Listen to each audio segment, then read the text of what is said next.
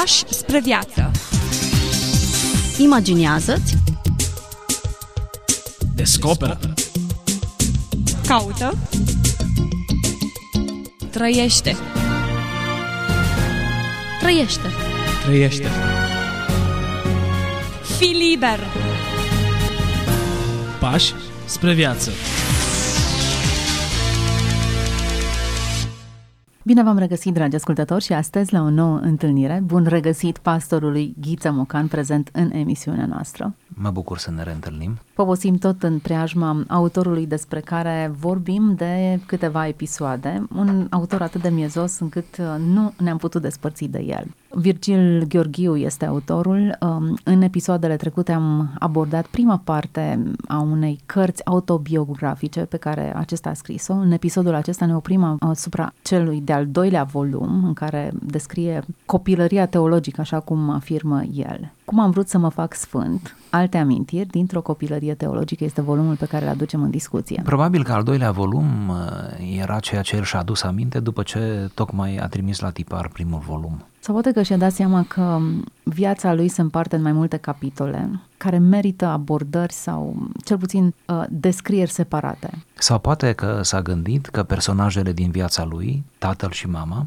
uh, sunt prea importante ca să nu mai revii și cu alte amănunte. Pentru cei care nu au urmărit celelalte episoade, Virgil Gheorghiu a fost autor, preot, poet, da. un nume reprezentativ atât pentru literatură, dar și pentru filozofie. Da, născut în 1916, plecat dintre noi în anul 1992. A trăit destul de mult în Franța, la Paris și a amprentat, am putea zice, exilul românesc din spațiul uh, francofon și a fost în uh, bune conexii cu mari români ai timpului, ai epocii. Un om al timpului său, sigur, a fost poet, uh, dar în același timp bine ancorat în realitățile politico-sociale ale vremii. A avut chiar funcții diplomatice în perioada interbelică, a făcut un liceu, ca să mai spunem ceva, un liceu militar în Chișinău, în Chișinău. Um, a avut o carieră militară incipientă, a fost atras de spațiul acesta al zonei milita- spațiu militar. A și scris de altfel vreo două scrieri, din câte eu știu, sunt legate de povești de război. Deci, iată, o personalitate complexă încercăm să spunem, dar uh, ca un fir roșu a propriei existențe a fost uh, credința din suflet pe care a purtat-o uh, și a dezvoltat-o până în ultima zi. Să ne oprim asupra unui paragraf savuros din acest volum. Un paragraf care o readuce sub reflector pe mamă. Știam tatăl nostru. E o rugăciune pe care nimeni nu o uită, chiar dacă nu o rostește, chiar dacă nu se mai roagă, chiar dacă nu mai crede fiindcă Tatăl nostru, rugăciunea domnească, e cea din tâi rugăciune pe care un copil o învață pe de rost, de pe buzele maicii sale. Dar e mai mult decât o rugăciune ce se învață pe de rost. E credința însăși, un lucru care nu poate fi învățat din cărți. Credința e asemenea căldurii. Nu ți se face cald citind tratate despre căldură. Nu ai credință citind studii teologice. Credința e tocmai ca și căldura, se transmite,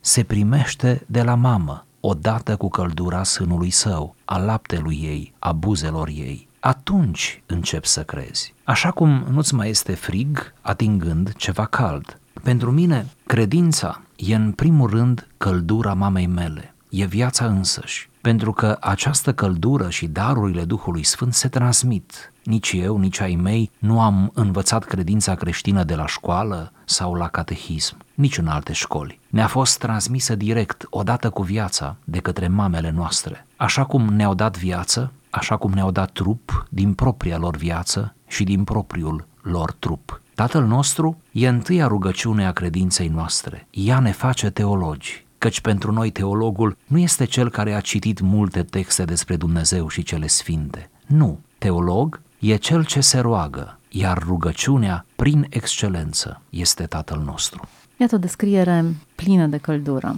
Căldura e un termen cheie în acest text. O descriere plină de căldură a mamei sale. O mamă pe care am regăsit-o în episodul anterior, exigentă, riguroasă, pornită să spună adevărul oricât de mult ar durea. Care Iată... se rănește și rănește. Exact.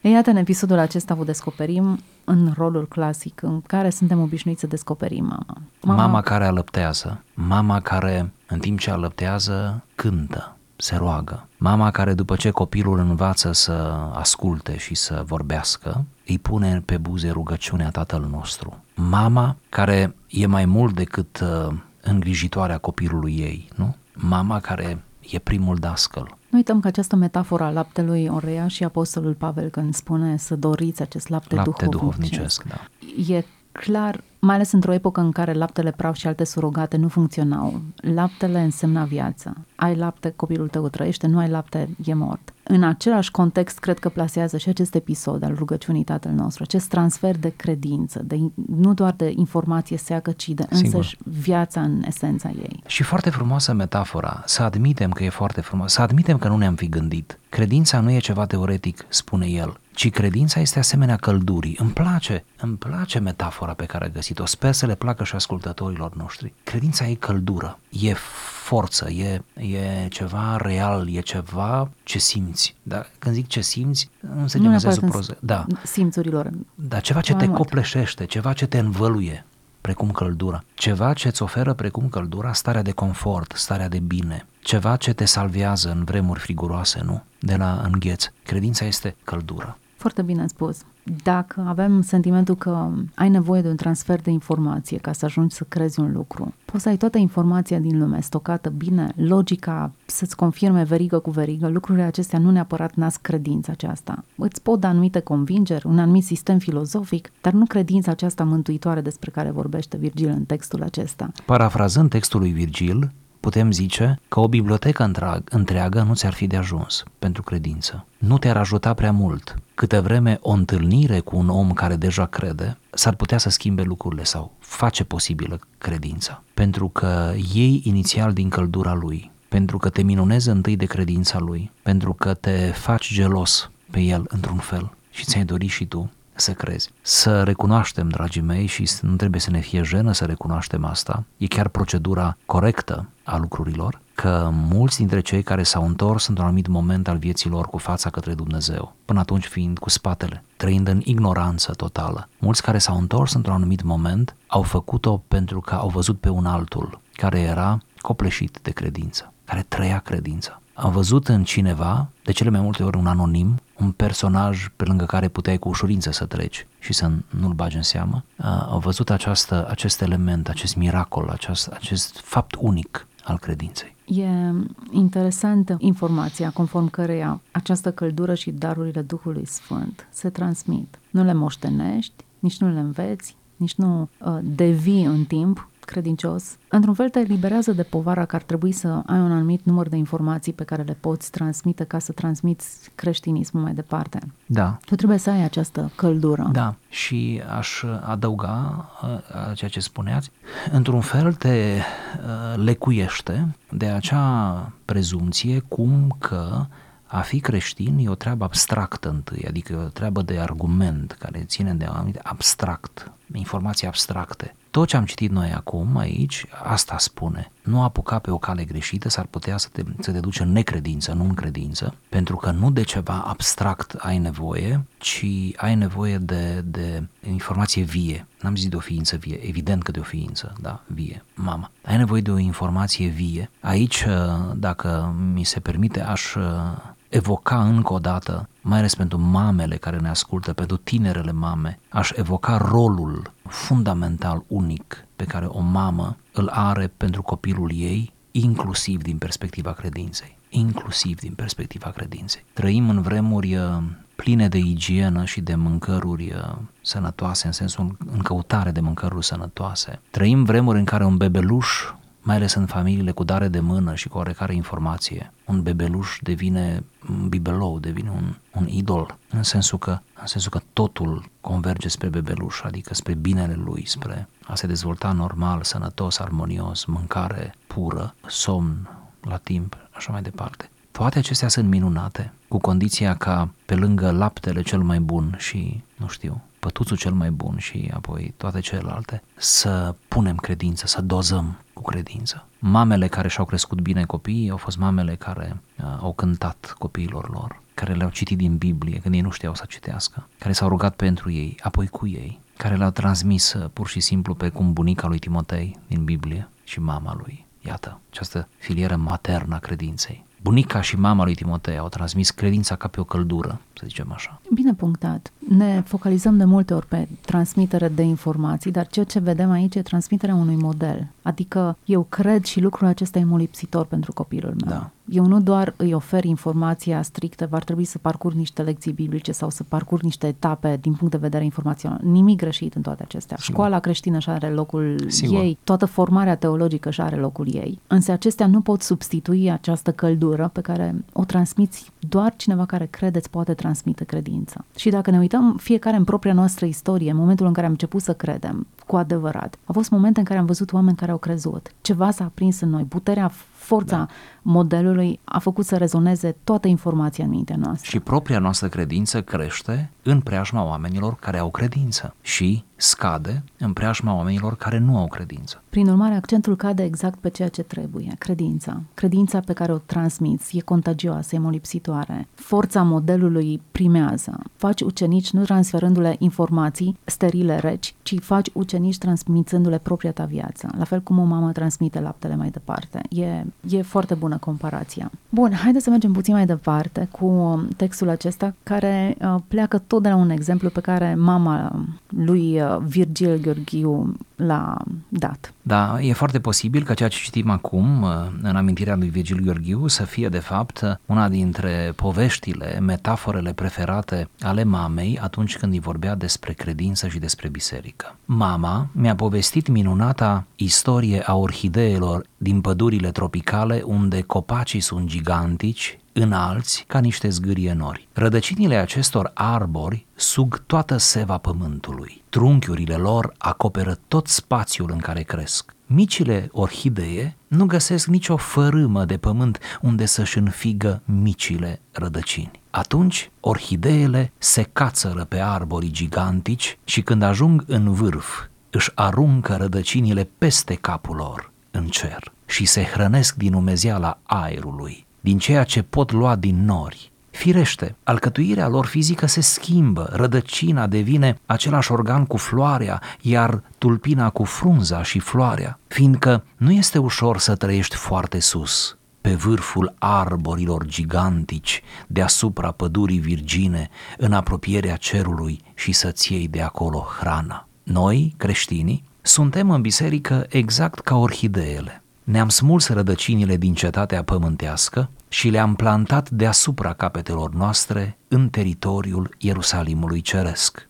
Biserica nu trăiește decât provizoriu și parțial pe pământ. Viața în istorie și în social e pentru ea o viață secundară și dacă omul taie o orhidee și împlântă rădăcinile în pământ, cum se înfig rădăcinile celorlalte plante, orhideea moare sau nu mai este o orhidee. Tot așa stau lucrurile și cu biserica. Dacă îi se smulg rădăcinile din cer, împlântându-le aici, pe pământ, pentru ca ea să facă o operă socială, progresistă, chiar dacă realizează raiul pe pământ, ceea ce nu există, această biserică nu este o biserică a lui Dumnezeu. Încetează pur și simplu să mai fie biserică. E asemenea celorlalte opere omenești. Ea poate fi magnifică, chiar sublimă, extraordinară, dar nu divină, nu sfântă, fiindcă singur Dumnezeu este sfânt și cei învestiți de către El. Extraordinară paralelă cu orhideele. Acum, lecțiile pe care le putem învăța din lumea vie sunt de multe ori atât de frumoase și de complexe, în simplitatea lor transmit niște adevăruri atât de profunde. Dar um, iată un exemplu foarte clar în care mama reușește să transmită laptele duhovnicesc, acest lapte al credinței, căldura ei, prin exemple pe care ea le socotește la îndemână.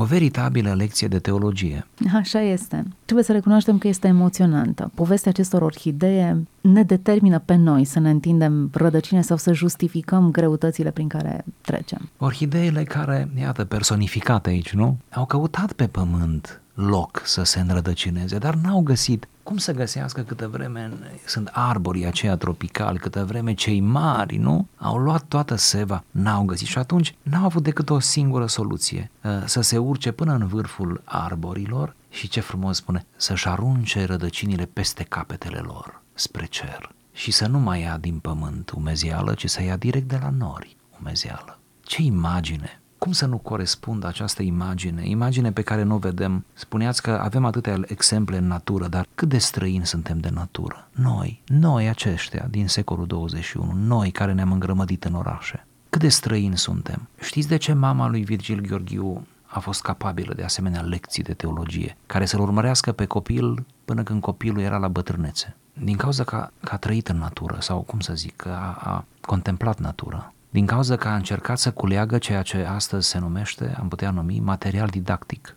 A observat-o. A observat-o. Uh, din cauza că a fost, uh, cum spuneam în emisiunea trecută, o ființă extrem de sensibilă și de inteligentă și atentă la detaliile vieții ale lumii uh, din cauza aceasta. Și odată ce reușești să prezinți atât de bine orhideea, atunci sensurile acestei metafore deja cumva vin de la sine. Noi creștinii suntem exact ca orhideele. Dacă ar fi cineva să ne ia cu forța și să ne pună rădăcinile în pământ, noi n-am mai fi ceea ce trebuie să fim. Îmi place cum plasează. Noi creștinii suntem în biserică exact ca orhideele. Noi creștinii nici n-am putea exista altundeva decât în biserică. Da. Încadrează corect informația. Știe, știe pe unde să o articuleze. Oare nu astfel se adresa și Mântuitorul oamenilor din generația lui, folosind metaforele realității cu care se confruntau? Da. Pildele sunt o dovadă, nu? Uh-huh. Oare nu ne limităm noi înșine când ignorăm metaforele cu care suntem înconjurați? pornind de la poveștile toamnei, ale răsăriturilor de soare, ale lumii vii. De ce ne plac scrierile creștine clasice?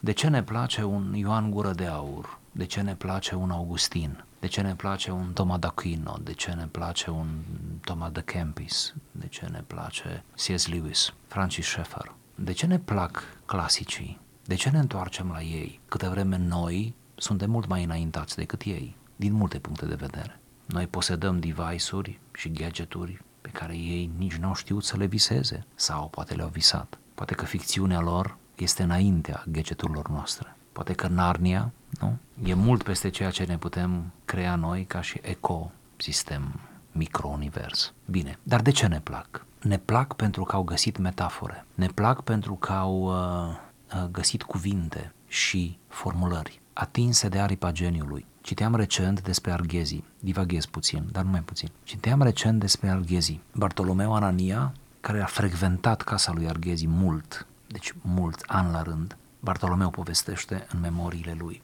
despre Arghezi care era un febril căutător de cuvinte noi. Și când nu le găsea, și asta o dovedește chiar poezia lui, când nu le găsea, era nevoit să le inventeze. Ce să faci, zicea Arghezi, dacă nu găsesc uneori? Ce să fac? Doar nu vreau eu să inventez. Dar cine sunt eu să inventez? Dar ce să fac? Îi spunea lui Anania, adum cărți. Cărți în sensul cazanii vechi. Nu mi-adu ediții noi, adum vechi. Odată i-a adus ceva carte într-o ediție recentă, într-o ediție, ultima ediție. Aici aceea nu era din anul curent. Și a zis, ia-o de aici, nici n-a deschis-o. A zis, ia-o de aici, mie mi-adu mâncare cum trebuie, mie mi-adu, nu, nu, nu, zice, edițiile, adumi, adumi de la sfârșitul secolului XIX, adumi, zice, pentru că el căuta, el căuta cuvinte. De aceea ne plac clasicii, nu? Pentru că am sunt aproape de simplificat natură. limbajul și am pierdut înțelesul? Da, nu mai avem metaforă. Este o sărăcie de metaforă, hai să recunoaștem. Este și din cauza că citim puțin, e și din cauza că mergem puțin în natură, e și din cauza că ne deplasăm dintr-o parte în alta, fizic mă refer, ne deplasăm dintr-o parte în alta a globului cu avionul, asta ne cauzează, uh, că din avion nu poți face multă poezie, hai să fim realiști, să nu uităm că texte fabuloase și pe care le citim și care vor rămâne în istorie, s-au scris pe vapor, adică într-o călătorie de trei săptămâni. Uh, Să nu uităm că în Caleașcă s-au scris uh,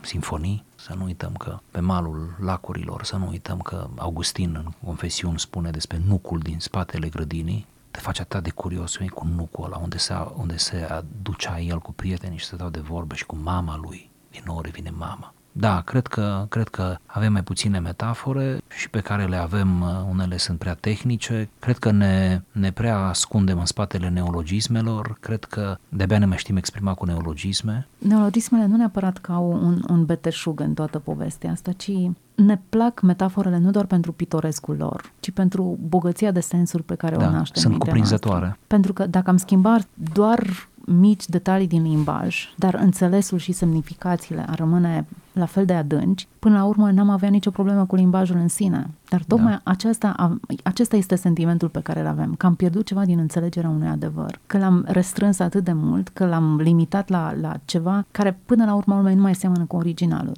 Da, așa este. Mama lui Virgil Gheorghiu, caz fericit, încă știa uh, să folosească bine metafora și și-a luat foarte în serios rolul de mamă și a crescut un băiat care a rămas în credință și care, mai ales la sfârșitul vieții, chiar a, a lucrat în slujba credinței. Întorcându-ne la această metaforă simplă pe care o aduce în discuție, povestea orhideelor care își aruncă rădăcinile înspre cer. E interesantă paralela. Oare nu e singura variantă în care noi creștinii putem trăi? Dacă nu ne extragem valorile, viața, seva, energia, puterea care ne, ne ridică din de sus, nu putem extrage nici, din niciun alt loc. Pentru că gestul acesta nu e demonstrativ, pentru că nu este opțional, pentru că nu e un moft, ci gestul acesta este salvarea însăși. Pentru că doar așa ne putem salva creștinește, ne putem salva în mod definitiv. Doar așa ne putem salva. Privind spre cer, aruncându-ne rădăcinile acolo, luându-ne seva de sus, ca să putem rezista aici jos. Dacă ne-am luat seva de jos, nu am mai putea niciodată urca, nu am putea rezista. Nu mai depinzi de, de cer. Da. În naivitate nu depinzi de cer. Până la urmă tot de, de norii care îți aduc Sigur. ploaia și apa, tot de cer Pentru depinzi. că și apa Dar de jos vine tot de sus, exact, în fond. nu mai realizezi. Și încă o dimensiune pe care am mai subliniat-o puțin mai devreme. Noi creștinii suntem în biserică exact ca orhideele, iar finalul revine. Această biserică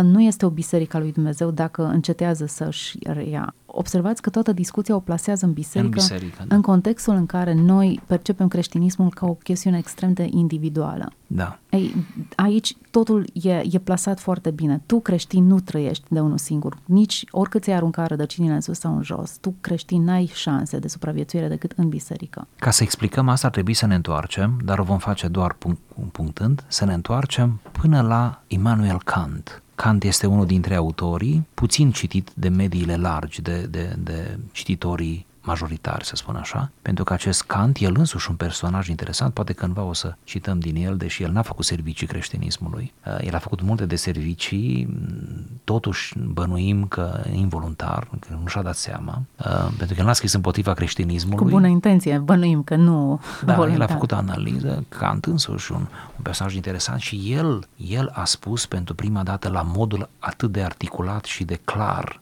nu că nu s-a mai spus, s-a mai spus, dar el, de la el ne-a rămas, sau de la el a început toată mișcarea aceasta. El a spus că, totuși, credința este o treabă privată. El a vrut să spună personală, așa-l scuzăm noi, măi, a vrut să spună personală, în sensul că, până la urmă, omul are capacitatea el singur să simtă prezența divinului, această realitate inefabilă, metafizică, așa mai departe. Dar el a zis, în filozofia lui deopotrivă socială, politică, așa, el a zis, hai să lăsăm religia în spațiu privat, dar n-a anatimizat religia. Și hai să înțelegem că în treburile publice și în viața publică trebuie să fim competitivi în viața publică. Gândiți-vă un astfel, numai atât v-am spus, o paradigmă din Kant. Gândiți-vă cât de bine a prins asta pentru ideologii modernității, secolul XVIII, secolul XIX. Gândiți-vă cât de bine. Astăzi Kant este un izvor este o instanță, este un clasic din care se citează la scară deschisă. Nu știu dacă Kant ar fi încântat de ce a ieșit. Îmi place să cred că nu. El de fapt a spus ceva acolo când a spus, numai că iată unde am ajuns. Ei bine, postmodernismul ne bagă în cap că e o treabă privată și atât de privată că uh, încât aproape că te poți uh, dezlega și decupa din peisaj, din peisajul religios și găsești o hibă în fiecare comunitate locală, în fiecare confesiune, în fiecare slujitor al bisericii, oricare ar fi ea, această biserică, și te găsești singur și până la urmă constați că e între tine și Dumnezeu. Vreau să afirm că o astfel de optică asupra vieții de credință este o optică arogantă luciferică și că mântuirea lui Dumnezeu e atât de universală, e atât de, atât de la îndemâna oricui, încât uh, nimeni nu poate pune monopol pe harul lui Dumnezeu, pe mântuirea lui Dumnezeu. Și că fie că vrem sau nu vrem să credem, nu putem savura mântuirea decât împreună, într-o comuniune spirituală unii cu ceilalți. Ori uh, Vigil Gheorghiu a știut bine să atragă atenția uh, asupra realității bisericii. Se spune că noi în biserică suntem ca niște orhidee, noi dinpreună învățăm să, să ne luăm din cer resursele, noi dinpreună învățăm să ne bucurăm de mântuirea de obște. Mântuirea de obște, o expresie, iată,